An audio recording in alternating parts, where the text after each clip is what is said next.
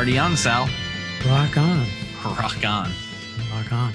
Well, welcome, podcasters, to another episode of the Party on John Cast, the most rockin', most excellent podcast that covers music, uh, brews, whether it's adult or not, uh, and theology. Uh, we are one of probably one of the most Christocentric podcasts on podcast networks. Mhm. Probably not. I just made that. I don't know, I'll go with it. we'll go with it.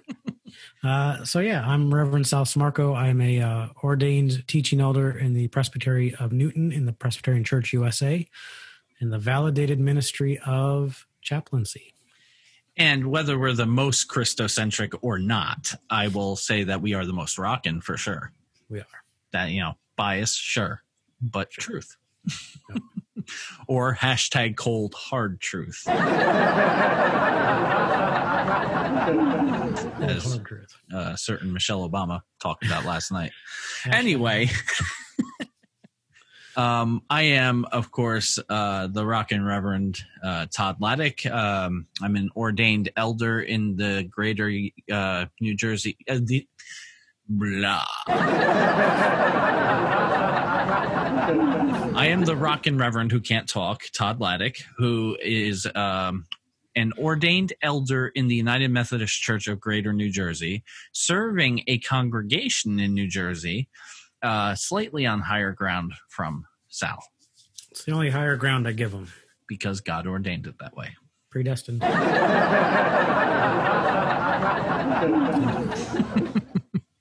It is the truth. Um, truth hurts.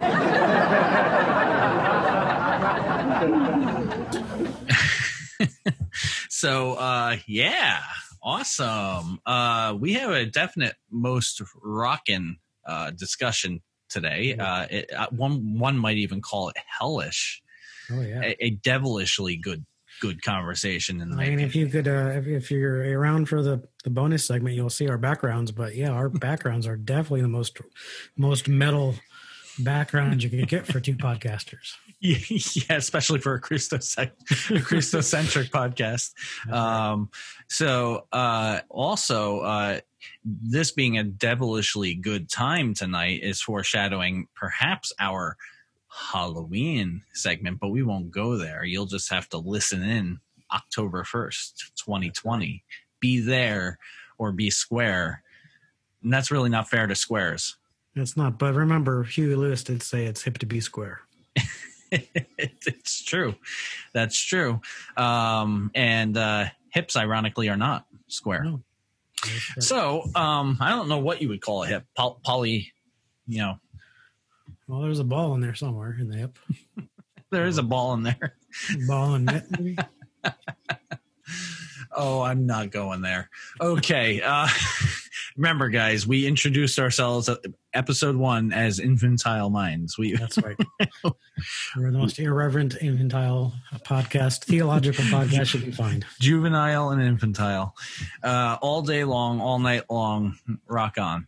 Rock on. So, um, I guess that brings us to our Hebrews segment. I almost said, "Hey guys," because the last couple episodes we've had guests on. Yeah. But hey, Todd, Yes, Sal. how do we know that God loved beer and or coffee? How? He wrote about it in the book of Hebrews. It, every time. Hey, Jesus says, "Peace, be still." Yeah, we got a combination of that today, actually, don't we? We do. We totally do. Okay, so who wants to go first? I'll go first. I'm gonna. Sounds I'm taking taking a, a cue out of Todd's playbook. Yeah. So I bought and I put this up on I, I put this up on our Twitter account. Um, did a funeral in the beginning of August, and so to reward myself, I bought a small bottle of Basil Hayden's Kentucky Straight Bourbon Whiskey. Uh, from uh, it says uh, artfully aged in Kentucky hillsides, rack houses, then bottled in a smooth 80 proof. Uh, Basil Hayden's sophisticated taste remains true to the old family recipe with more rye than traditional bourbons and the trademark spicy finish. So, have you opened this bottle yet? I had a small taste the other day, but I'm going to actually officially. Okay, because you are in for a delicious treat. Did you hear that? Oh, I heard. I love that sound. It smells very spicy. I'm going to do a, a very small taste because I do have another drink coming up. Uh, where are you going tonight? That's right. so let's see. It is 80 proof, so it's not strong, but anything over uh, 5% alcohol for me is strong because I'm a beer guy.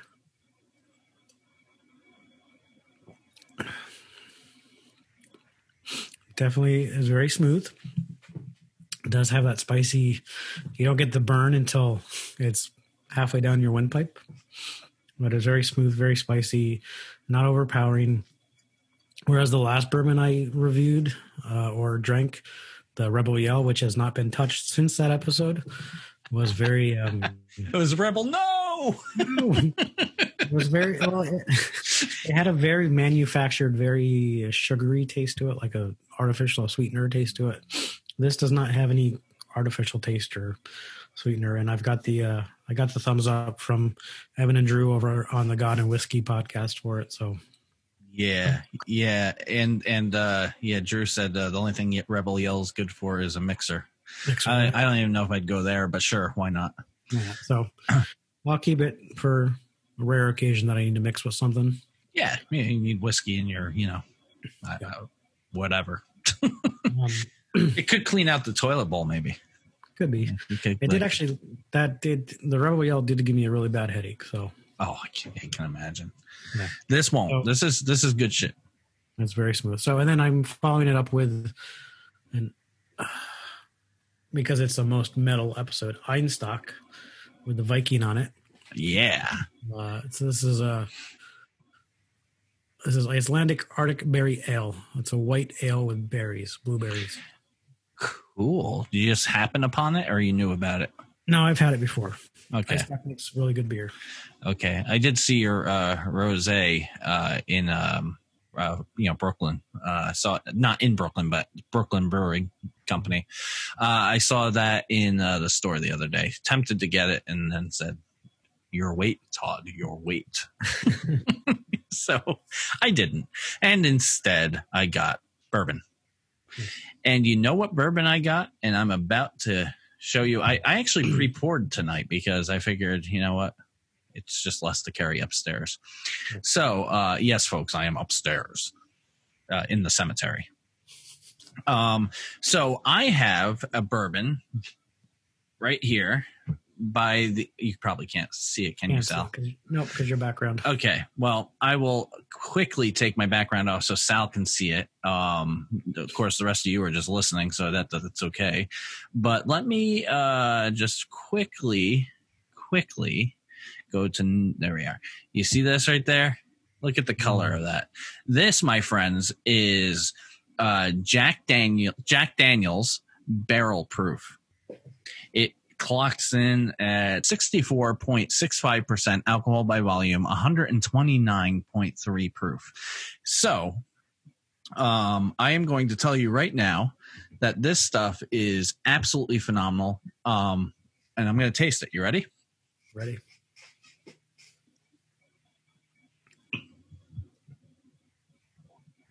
Oh man. Warm and tingly. Oh, um, it just is like like it's so full like this is how nature intended jack daniels to taste if that makes sense. It is so full of awesome jack daniels flavor. If you've ever had jack daniels it has that robust smooth flavor that jack daniels has. But it's like i said 127.6 proof, um, 64% alcohol by volume. So like you can literally feel it evaporating off your tongue as it touches. It's like, mm-hmm. it's like warm all the way down. But, but for that proof, it's not, it's not incredibly harsh for that, for that proof. I mean, it's really good. So we could start a conspiracy theater theory that it, it kills COVID germs. we could, we could. It, it, it, certainly if you rubbed it on your hands, it probably would. Not necessarily because it has to be. I mean, sixty is pretty up there, but seventy percent is you know foolproof. I think. or above, but it's it's up there. It, it, it could possibly kill or seriously damage your COVID germs on your hands. Nice. You might have like half COVID. So I, I just realized I forgot to tell what say what the uh the Einstok uh, Oh. blueberry. So that's there you Okay. can see it. No, Yep. it's there. Got to put. I see front. It's uh, it it's basically it's got a very much has the nose of blueberries, but when you drink it, it tastes more like a blue moon, more Mhm. like just a, a wheat ale. So I'm and I know that uh, our friend Blake uh, Mm. is a big fan of this. So Okay, yeah. Um, I just bought uh, last week uh, Viking Blood uh, mead, uh, which comes right out of uh, I don't know if it's Denmark one of those uh, Nordic uh, co- co- countries. Um, it was phenomenal. I mean, it was like thirty six dollars, thirty seven dollars a bottle. Um, mead, right? yeah, mead, yeah, honey wine has hibiscus and is uh hop had uh slightly uh hopped, uh, which is interesting because I've never had hopped mead before, but it you could barely taste the hops. I mean, it was subtle. Uh, the hibiscus though added a nice like reddish hue to it, hence the Viking blood. Um, as for me, the other drink I brought up because you know drinks are always better in twos than they are singles. Uh, got to bring a, a you know got to have two at least to have a date right? So uh, that was a bad Very bad. bad joke. Okay so what i have here and, and sal can see it. Right now it's just it's just the alcohol in a cup but it will soon be more than that this is the kraken black spiced rum i've never had the Kraken before until yesterday. I, I saw. Uh, I was going to go for Captain Morgan 100 proof, which is a solid uh, spiced rum. But the Kraken caught my attention. I like this, the design of the bottle, uh, the, the label uh, with the Kraken giant squid thing on it. And I said, Ooh, black spiced rum. It got me. So I bought it That's good. and it makes a phenomenal rum and coke which this will be when i'm done with my bourbon Nice. so uh this is uh this is you, you can literally see it it's like the it's the color of coke syrup i mean it's black so um never never had that before evidently they get that by adding mol- more molasses which Right. how could that ever be bad Right. um so that's what i'm drinking Nice. Another good uh another good rum is uh Sailor Jerry's. sailor jerry's yeah yeah uh Speaking of the nautical themed rums. Yeah, yeah. I, I love nautical themed drums. Like whether it's Captain or Kraken or Sailor, uh, Jerry's. Um, you know, it's where it's at, in my opinion. Takes a smack and keeps on whacking. I promise, I just started drinking. I haven't been drinking. so, uh, well, I guess that uh, that does it for our he brews segment. Nice. So does that lead us into the most excellent music segment?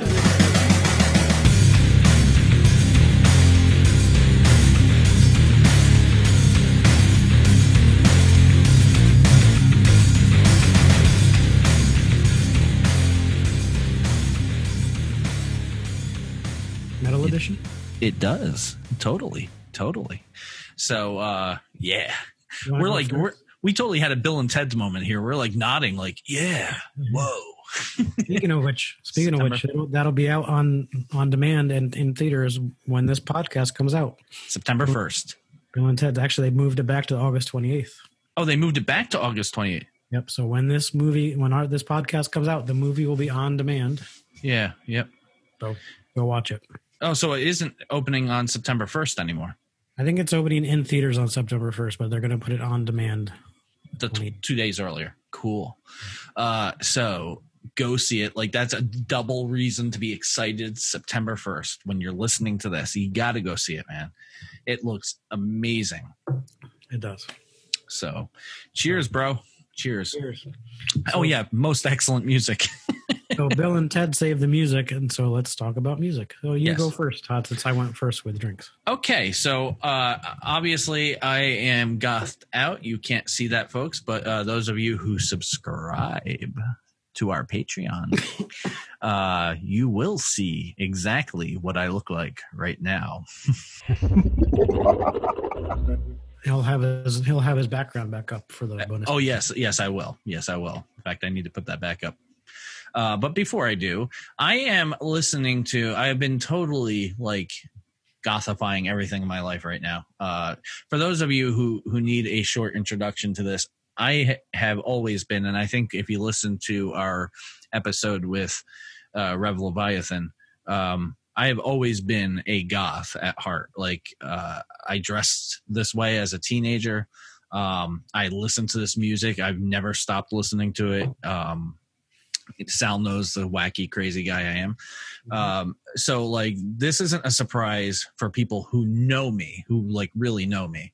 Uh, but I've been deciding, you know, like like, hey, what's wrong with that style? I like that style. It's who I am. I mean, I wouldn't show up at the pulpit on Sunday this way, or would I? um, but but you know, um, it is who I am. So with your uh, with your current sermon series, I'd say go for it. That'll be the next rock and roll. The next rock and roll sermon series will be like uh, goth goth. Uh, we'll do like Christian death. I'm sure I'll hear about it in my chapel service if you do. you will if I do Christian death, especially. Um, but uh, and those of you who don't know the reference, Google it. Christian death goth band, pretty quintessential American goth band. Uh, with a whole dramatic history.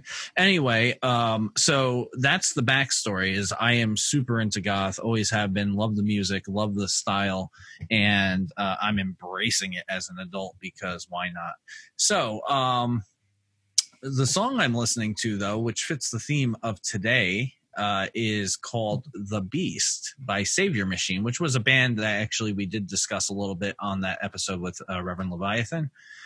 So here's what The Beast uh, sound uh, sounds like. Well, here's what The Beast lyrics are.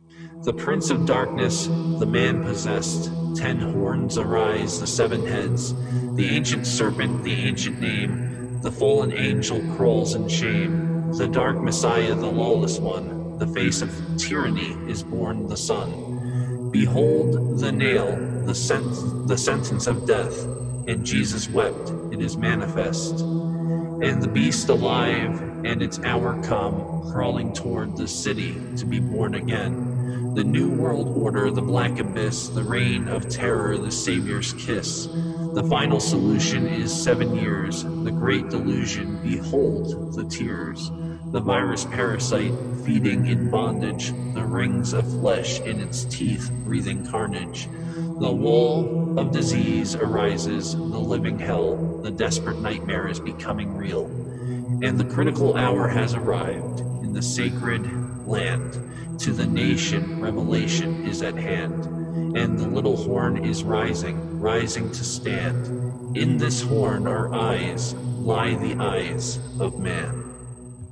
Boom.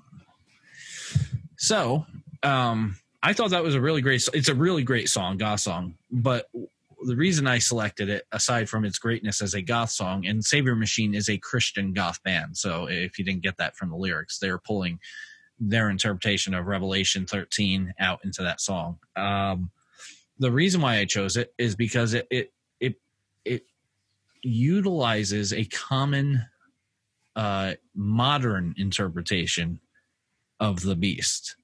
And since we're going to be talking about the beast,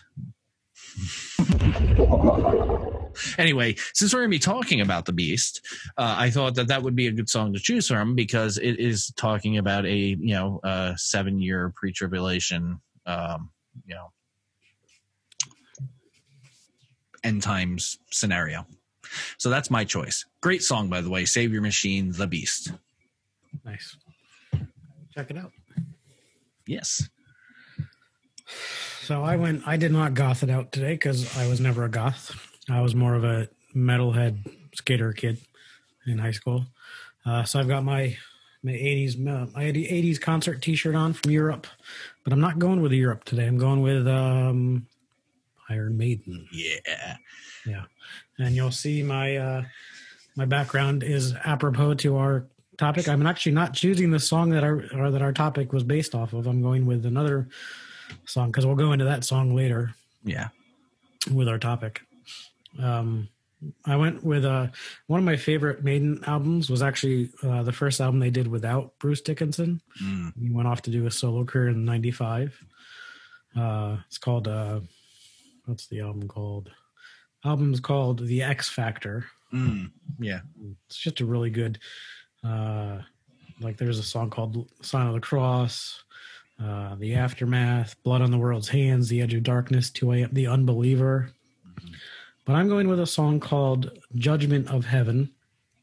It's Ooh. not specifically apocalyptic, but it is talks about kind of what is part of the apocalypse, the judgment of people. Mm. so this is uh, and this was a I really got into this album in around 2000. Uh, um, Todd and I've been pretty open about our struggles with anxiety and depression. Oh yeah. This is an album full of anxiety and depression. So the lyrics of Judgment of Heaven from Iron Maiden are a lonely cry for help, reaching out for help to anyone, a silent prayer to God to help you on your way. I've been depressed so long, it's hard to remember when I was happy.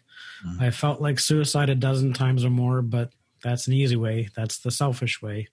The hardest part is to get on with your life. Uh, you're searching in the dark, clutching at straws to find a way. You take the tarot cards and throw them to the wind. You question your beliefs, your inner thoughts, your whole existence, and if there is a God, then answer if you will, and tell me my fate, tell me my place, tell me if I'll ever rest in peace. If you could live your life again, would you change a thing or leave it all the same? If you had the chance again, would you change a thing at all? When you look back at your past, can you say that you're proud of what you've done? Are there times when you believe that the right you thought was a wrong? All of my life, I've believed judgment of heaven is waiting for me. All of my life, I've believed judgment of heaven is waiting for me. Mm. And it repeats that a couple times. That's very goth. Very goth. Yeah, like actually, for you know, well, that's what I like about metal. See, Sal, Sal and I entered the metal scene in different ways. Um, I mean, I think we all grew up listening to probably Metallica, Megadeth, and stuff like that. But, but my entry into goth uh, into metal really came through the goth scene through a band called Moonspell, um, which I will bring up in our October. Again, foreshadowing. I'll bring up in our October segment. But Moonspell uh, is goth and metal, and when I say metal, I mean metal. Like when I say goth, I mean goth. They're really a mixture of the both.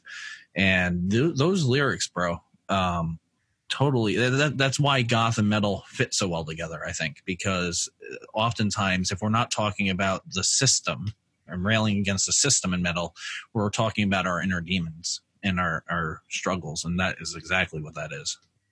Yep. Man, great song. Yeah. So the the two AM song that I almost did was also has similar lyrics of like, life seems so pathetic. I wish I could leave it all behind. Uh, this canvas chair this bed, these walls that fall in on my mind.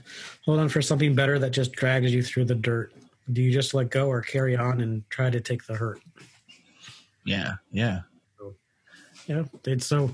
Um, well, that's what I love about that album from Maiden. I mean, Maiden. You know, when I worked in the music store, there was two guys had a had a long discussion of Iron Maiden, and they loved him because he was a history major. They write about history, and Mm. yeah, there's some historical themes, uh, but they, you know, that the, that record especially is very, you know, they talk very openly about what it's like to struggle. Absolutely, yeah, and it's important. And I- would I would actually go out on a limb and say this, and you correct me if you think this is silly, uh, Sal, but I'm sure many of our listeners struggle too, if not all of them. Not uh, maybe in the same ways that you and I have, but you're struggling with something, you know, whatever it is. Um, if you are such a person who is struggling and think that you're in a place where you can talk about it, you know, constructively like we do, Mhm. uh, we'd love to have you on the show and let's talk about struggles. Let's talk about struggles for a uh, in a future episode. Maybe over time, here and there, we'll do a series on struggles, not consecutively, but we'll do a s- episode here and then down the road another episode. If that is something you're interested in and you would like to hang out with us, um, over over your drink of choice, whatever it be, um, let us know. Reach out to us. Uh, partyonjohncast at uh, gmail.com. And uh, Facebook, you know, I'm at, at uh, uh, TR Lattig. And you are? Uh, on Twitter, Twitter. I'm yeah. Twitter, I'm at Salvatore Sirmar1. Uh, on Facebook, Salvatore Seirmarco. Um, yes, and Todd probably better to probably better to reach out on Facebook because I am pretty private on Facebook. Okay, yeah, cool, cool. Um, you can reach out to me however you will, but but keep in mind that you need to uh, opt to uh, reach out to me. You know, via a direct message, private message, you know, that sort of thing. If you if you do it on my wall, it's not going to be very private, and I can't help that. that makes sense, right? That's right. Um, and hopefully, you're not struggling to listen listen to this episode. Hopefully not, but I don't think so because we rock. Yeah. If you're struggling to listen to this episode, what are you doing? Like it, it's called the off button, man. don't tell them that. Don't tell them that. oh, we just gave out a. Oops. Can we rewind that? If you're struggling to listen to this episode, what are you doing? Like it, it's called the off button. Man. Don't tell them. Don't tell them oh, we just gave out a. Oops. Um. No. Uh, so so those are our uh selections but yeah we're cool. I think we're cool to hang out with. Uh we're we're i mean anybody who's been on our show will let you you know we'll let you know that we're easygoing. We kind of fly by the seat of our pants sometimes literally. And um and you know we're chill. So there's no pressure uh and we'd love to have you on. And sometimes you get to hang out with my with my my son. That is a very possibility. That's a very big possibility that that could happen. And uh, i would say this um not only not only that but i think we may be one of the few that i've heard podcasts offering our listeners a chance to hang out with the hosts. With the hosts yeah. I, I haven't heard that really yet. It hmm. could be out there somewhere but but we're we're we're throwing that in. So if you do, you want to reach out to us, uh, by all means, uh, do. And all of our contact information is already in our podcast notes. So feel yep. free to uh, look at the notes and reach out to us by whichever way you decide. Yep. Um, so with that said, uh, I guess that brings us to our main segment the number, the number of the Woe to you, O earth and sea, for the devil sends the beast with wrath, because he knows the time is short. Let him who hath understanding reckon the number of the beast, for it is a human number. Its number is 666. Yes. So, um, as you can see, Sal, I'm back in the cemetery. Yeah, it's good. Yeah, it's a good. You would expect good to meet the beast there. yeah, I've got the beast chasing me down the down the street on my with back a, with a forked tongue and flames. So, um, basically, um, there is a a lot of end times shite out there. I don't know how else to put it. Um, you know, like there's a lot of uh, rumors and theories and theologies and talk about what the end times are, how they look, you know, who's the Antichrist. You know, of course, right now Donald Trump is because he's the current president. Before him, it was Barack Obama. Before him, it was George Bush and so on and so forth down the line. Of course, Hitler was the Antichrist until he got, you know, until he killed himself. Uh, just like, it keeps like, you know, like we look at, at the end times through in what I would say through a very narrow lens that mm-hmm. is actually rather new in Christian theology. So take um, it away, Sal.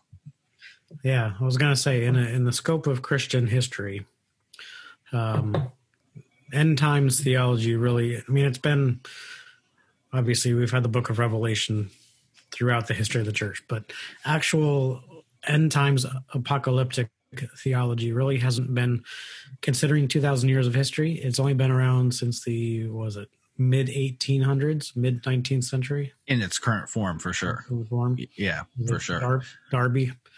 Um, Yeah, John Darby. Yep.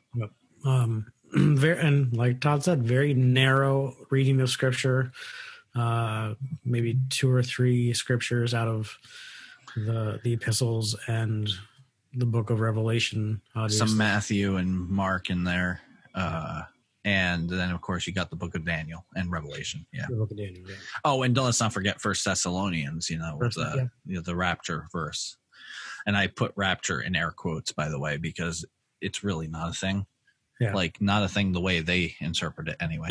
and uh, a lot of your modern why would they be pre-tribs pre-tribulation a lot of your your end times people now really do hit on the first thessalonians rapture Right. So just to sum it up, we're not going to go into terminology too much because it, that would be a very long. It, you would want to us. hit that off button like very soon.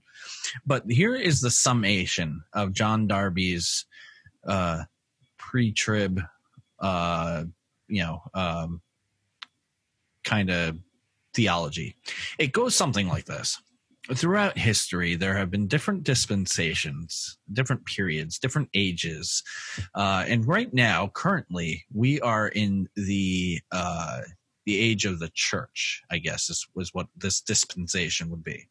But of course the age of the church hasn't you know gotten rid of the evil in the world per se. That evil still persists. The church is around and doing its thing because christ ordained us to do it but at some point Jesus Christ will come back and return as the King of glory. But before he does, okay, Earth is going to continue to spiral out of control. It's going to spiral into uh, to a hellish state, and as those times approach, Christians are going to fall under more scrutiny. They're going to fall under more persecution. They're going to go through what what becomes known as the Great Tribulation uh, where uh, where you have to take the mark of the beast. If you don't take the mark of the beast, either in your hand or your forehead, uh, you are going to be persecuted and killed. And um, before any of that happens, right before this period, it's going to be a seven year great tribulation, seven year tribulation period. Right before that happens, Jesus is going to mysteriously appear in the in the in the dead of the night and just rapture his church those faithful believers who believe in him before they have to suffer any great tribulation. Those who are on the fence and aren't quite christian and those who are wicked they're going to be left behind and and hopefully at some point during that 7 year period more and more people will come to know Christ and stand up against the antichrist or the beast and at the end of the seven year period jesus will the second coming of jesus will happen and he will conquer evil the lake of fire all of that and and then heaven on earth will will happen. Um of course if you really count the rapture jesus secretly coming really the second coming becomes the third coming but that's you know details todd. T- it's details right. So um anyway that is the general summation of pre-tribulation uh end times eschatology end times theology. So um end times eschatology is really redundant. So end times theology. That is that theology in a nutshell. And as sal said it basically came about the late what 1700s early 1800s somewhere in there? Mid or was it mid? Mid 1800s i think. Mid 1800s okay. Yeah so um i maybe of thinking john Dar- darby's birth rather than when he actually postulated the the thing. But anyway in that time frame um and it took off. It really took off. i don't know how well it took off initially but through the 20th century with the rise of the moral majority and the evangelicals um that theology be, you know the, the late great planet earth by uh uh hal lindsey what is it? Hal Hal Lindsey. Um, who wrote that? hal jenner Is that the left, Oh, did he also write the left behind series no, that's um, that's uh, Tim LaHaye and uh, I forget the other guy, but the Gary- late great planet. There we are. Um, there was a movie on it. Hal Lindsey. I was right. Darn it, go with your gut. Hal Lindsey wrote the late great planet Earth, and then there was a movie made off of it, and then of course Tim La- LaHaye and whatever his name is, you can tell how interested I am in those books. Uh, they came out with their twelve book like series. Actually, ended up being longer than twelve books because they added to it, but um, called And Left there- Behind. There was actually several movies made. Yeah. There was a video game made. Yeah. I tried to read the book actually because uh, I was at GameStop and you could get the game for like five dollars and it came with the first book. Okay. So I sat down. ironically, I sat down on the toilet and tried to read the book, and uh, made it through about five pages and said, "This is this is bull bleep bleep bleep," and Mm. threw it in the garbage.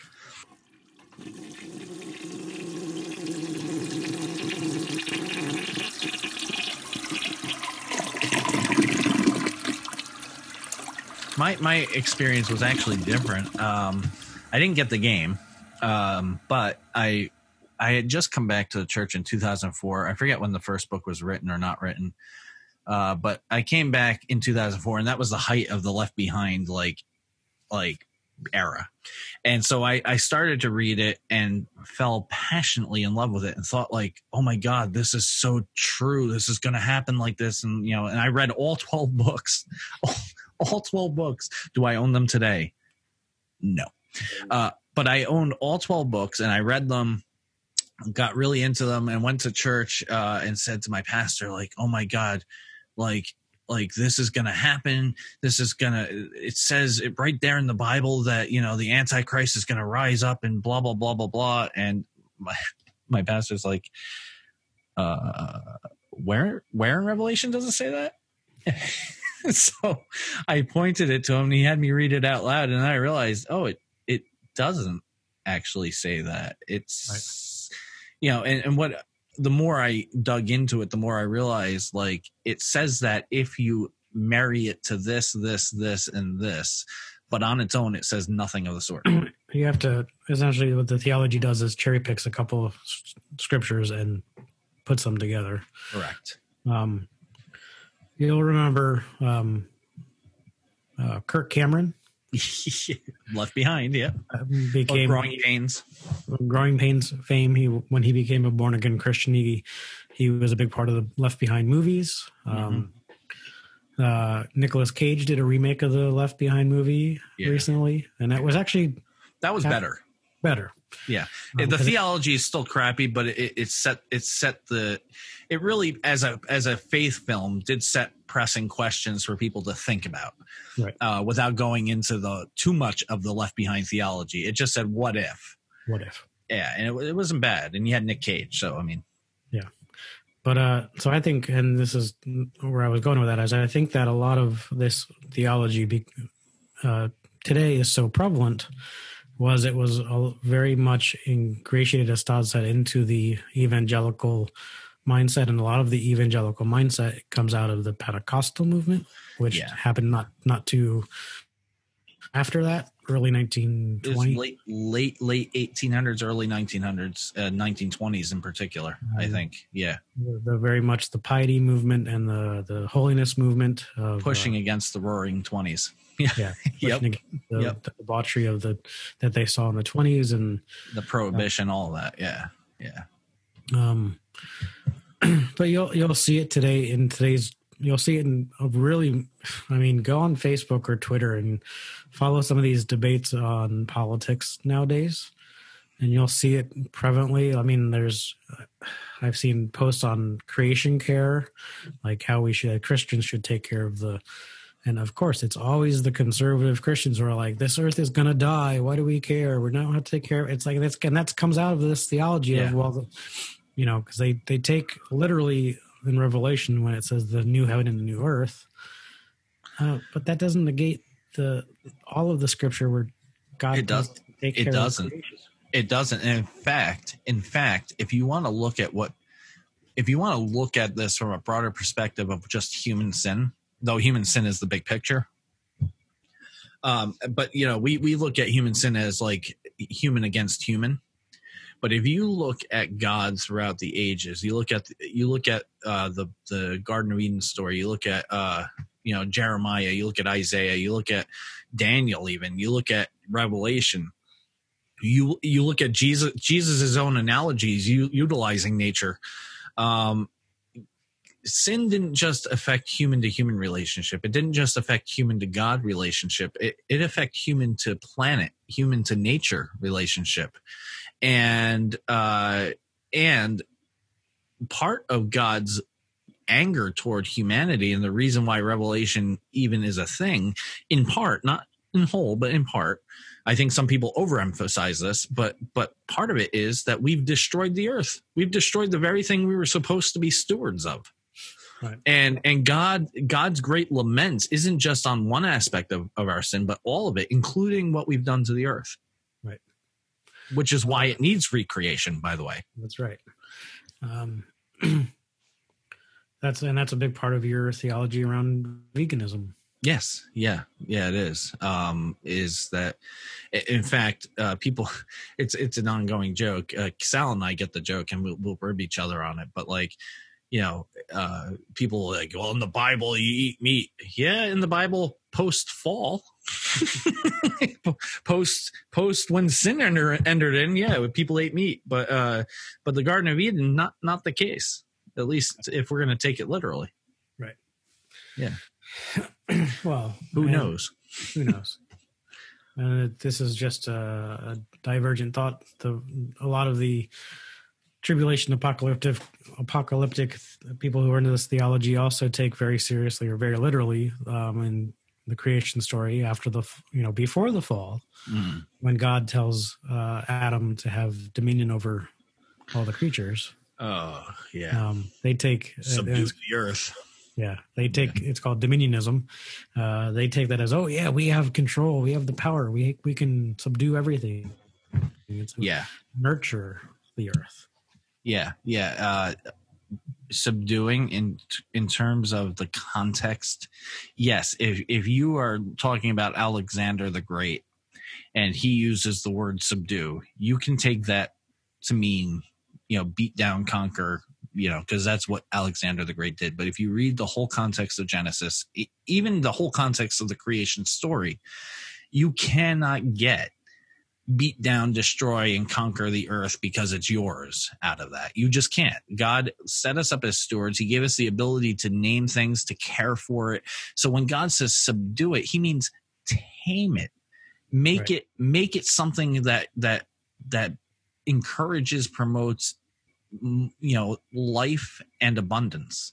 Right. not something that that that you know uh, honors greed and, and destruction. Right. This is a this is a thought that just popped up ahead and it might be a good segue into the, the more of our discussion is that often the folks who are into this whole dominion theology uh, and apocalyptic theology um, oft, often are the ones who are in support of empire and imperialism. Oh yeah, oh, yeah. Um, and this is a great segment segue. Uh, yeah, though because it, it's that militaristic you know god blessed america you know mm. god is you know obey your rulers god has put your rulers in place now i'm, I'm going to be a very bad reformed christian here i said yes god puts our our rulers in place but also you have to remember what paul says if those rulers uh, go against the law of god which is love disobey them i was going to say that's actually a very good reformed position but yeah. um yeah.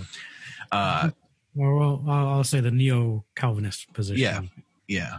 Um, so yeah, I mean, which kind of segues into the, Antichrist because the Antichrist sort of is, and this you're kind of seeing this this mashup of theologies because the Antichrist Christ is, you know, this leader um, who, if you look at the parlance of Twitter and Q, QAnon. Mm-hmm. Uh, conspiracy theories of the deep state like this is all, you know, it's all about empire and like, yeah. um, Jesus, you know, while Jesus wasn't inherently po- political and wanted to overthrow Rome, right? He was very much against the empire. You know, right? Yeah. Render under render under Caesar what is Caesar's and what is God's God's. Was not saying that it's okay to pay taxes. It was saying that God, and I hate to use this pun right now, but God trumps God, God, what? Trumps, Trumps Caesar. um, and okay, so this is a great segue Um, one that I think we we need to absolutely go into. There's a lot of offshoots we could talk about. We could talk about the rapture. We could talk about this and that. You know what? That is what it will be, right? Like like you know Hashtag it is what it is. hashtag hashtag my god i haven't even gotten through a full glass of this bourbon. Uh hashtag it is what it is. Um you know different interpretations whatever. We can we can we can you know quibble over that later. When it comes to the beast there is something very important that you all must understand about end time theology about eschatology about about apocalyptic writing. And so um so revelation falls under a category of uh apocalypse. It's an apocalypse uh form of writing. Apocalypse is a style that uses imagery and code language to to to convey a certain a certain point to to others who are reading it. In the time that revelation was written these codes were commonplace among the people reading the text um and revelation almost didn't make it into the new testament because people were concerned that later on the context would get lost and it would be misinterpreted. That's an important that was an important struggle in the canonization of the bible uh, among others. Revelation almost did not make it in there. You mean the church fathers actually knew what they were doing? yes the church fathers were concerned that people would use their imaginations with revelation and come off, up with all sorts of weird and wacky things And what happened? We did. They, they did, yeah. So, so, so Revelation made it in for better or worse, whatever. Um, I think for better. Yeah, I mean, it's I preach on it almost every time. A lot of times when I do a Absolutely, funeral, funerals, it's it's it's a book of hope. it's a book of hope. It really is. Um, that's been, pardon my French uh, or English, bastardized by by many people. Um, but ultimately, uh, other books in the Bible, such as uh, Enoch, which isn't in our Bible now because of thank you, Martin Luther, um, but it, it was in the Bible of Jesus's time, uh, uh, the Septuagint anyway, the Greek Bible. Uh, Enoch was uh, an apocalyptic writing, as was uh, Daniel, and Daniel's an apocalyptic writing that uses the language. In fact, Revelation borrows from Daniel in some of that imagery, uh, and hence uh, it refers to Daniel. Hence, why the two are always deeply connected in these conspiracy, you know, th- theories. Um, in ancient code language, beast meant one thing and one thing only: empire. Period. Empire. Because uh, what was happening when John wrote Revelation? Oh, that's right. Christians actually were being per- persecuted by the Roman Empire. Cheers. exactly. Um, in fact, uh, I could go into a, a long discourse on how they came to this this possible realization. The number of the beast. Uh, we should gong or something there because it's like the total name of our our se- segment. But the number of the beast is actually, uh, you know, 666, as we all know.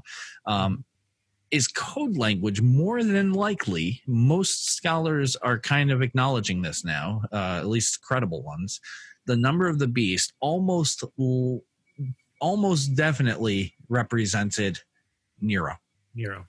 if you were to translate it uh, and actually do the numerology with the letters that spell Nero in Hebrew, it probably came to Neron or something like that, and it was a a, sl- a slur on his actual name, which mean, meant that six six six represented Nero, Yeah. uh, and and it says this is the number of a man, and his number is six hundred and sixty six. Well, who's that man? Nero. Why Nero?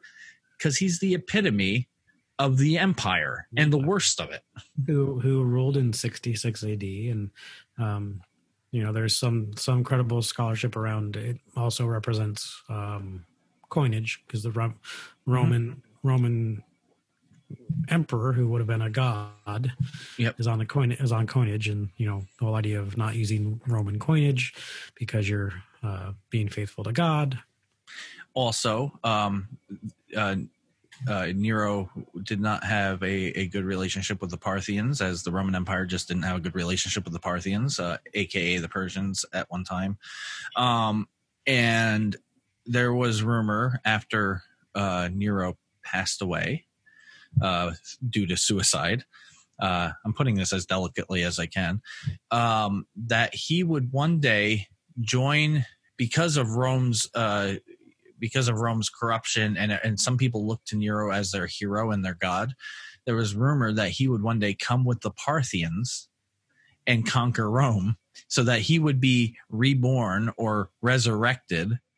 Um, and so he becomes in the symbology of Revelation the head of the of the beast that was wounded but came back to life and um and so so when you add up all those beasts and you add up i mean all those heads on the beast and you add up the symbology that it's believed that that beast in revelation re- represents rome um you know with 666 uh being the number of the the reborn man the reborn head of the beast so, um, okay. So obviously the world didn't come to an end under Nero. So maybe this beast is an archetype rather than literal. What do you think, Sal? I have to agree. I mean, how many times is this? Uh, 2012, the Mayan calendar. Yeah. I mean, Yeah. you know, that's kind of, I mean, that's kind of the hope of the, the Christian church, isn't it? That, you know, the second coming of Christ, but uh, it, that it's always an, an uh, future and past event. It's always a future and a past event, right?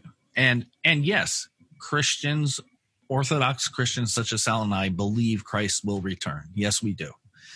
Um, but we also follow Christ's warning do not try to determine when these things will happen or say here he is or there he is for not even the son knows when these things will take place. So if i don't if i jesus christ don't know when the end times are going to happen how the hell do you expect to figure it out? It'll happen when it happens it hashtag it is what it is. Um so so yeah i mean like we are talking about um, we're talking about an archetype, something that represents the worst, the most oppositional figure you can think of to God. And at the time when it was written, Nero was the worst of the worst. It was it wasn't written during during Nero's time. Nero had died, but there was this rumor he'd be resurrected. Um, John, who wrote this, is taking that and using it to set up this is exactly what God is not. Right. His name is Nero. That doesn't mean Nero was the quote unquote antichrist. Nero was one of many antichrists, and there have been many since, and there will be many to come.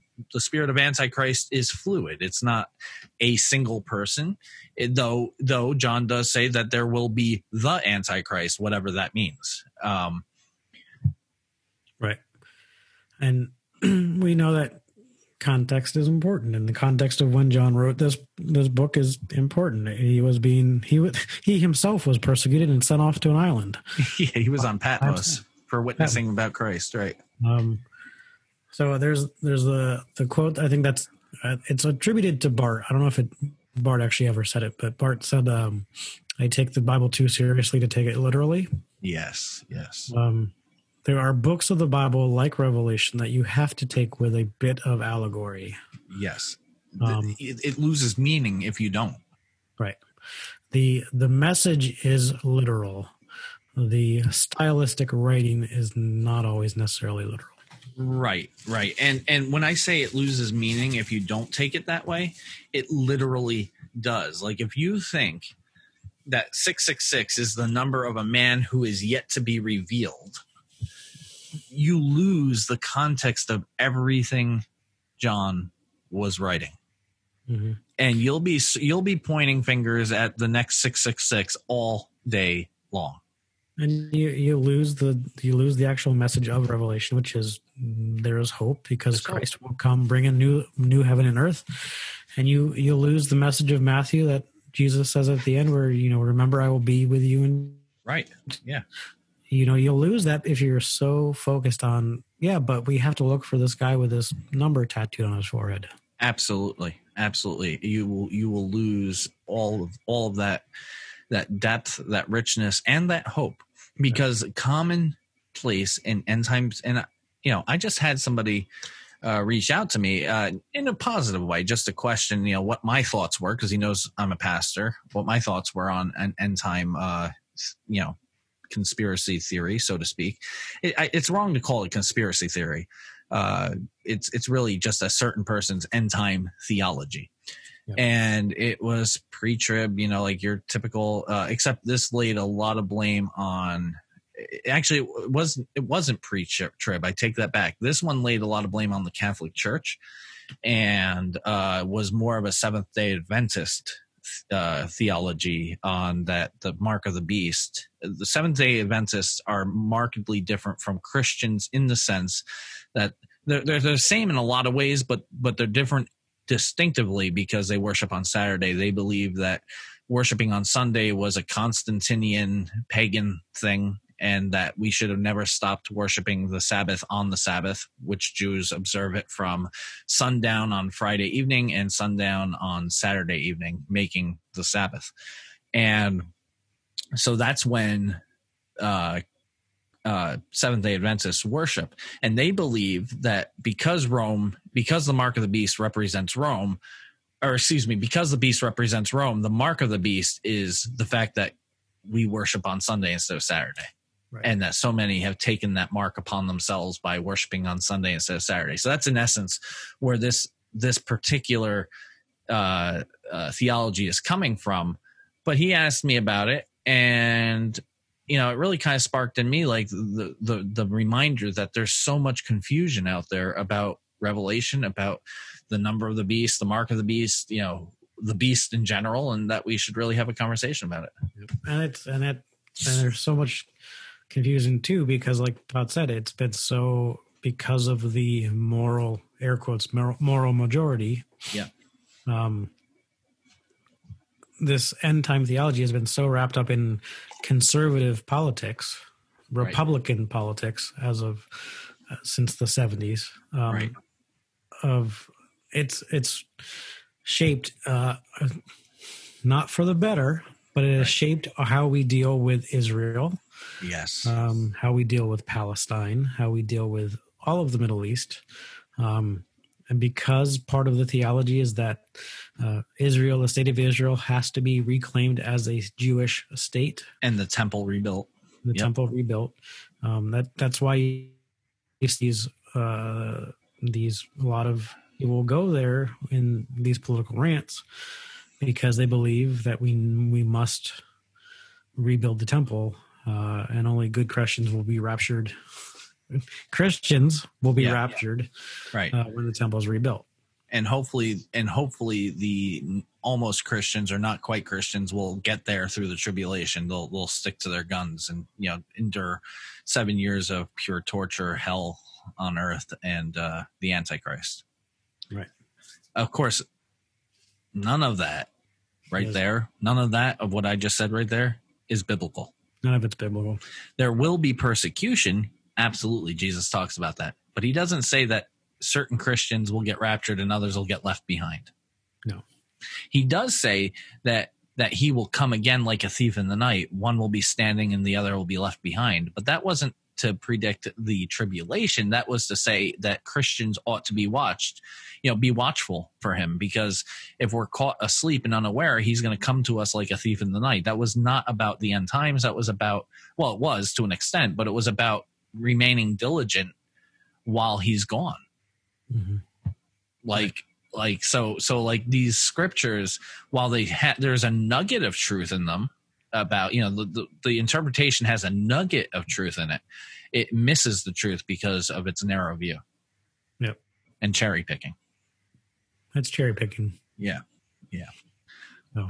i think we've i think we've covered this pretty well Yeah, it's been a good discussion. by the way i did uh i did finally took me all the way till now because that is a serious bourbon Nice. um but i did finally get going on my kraken rum and coke, and it is phenomenal.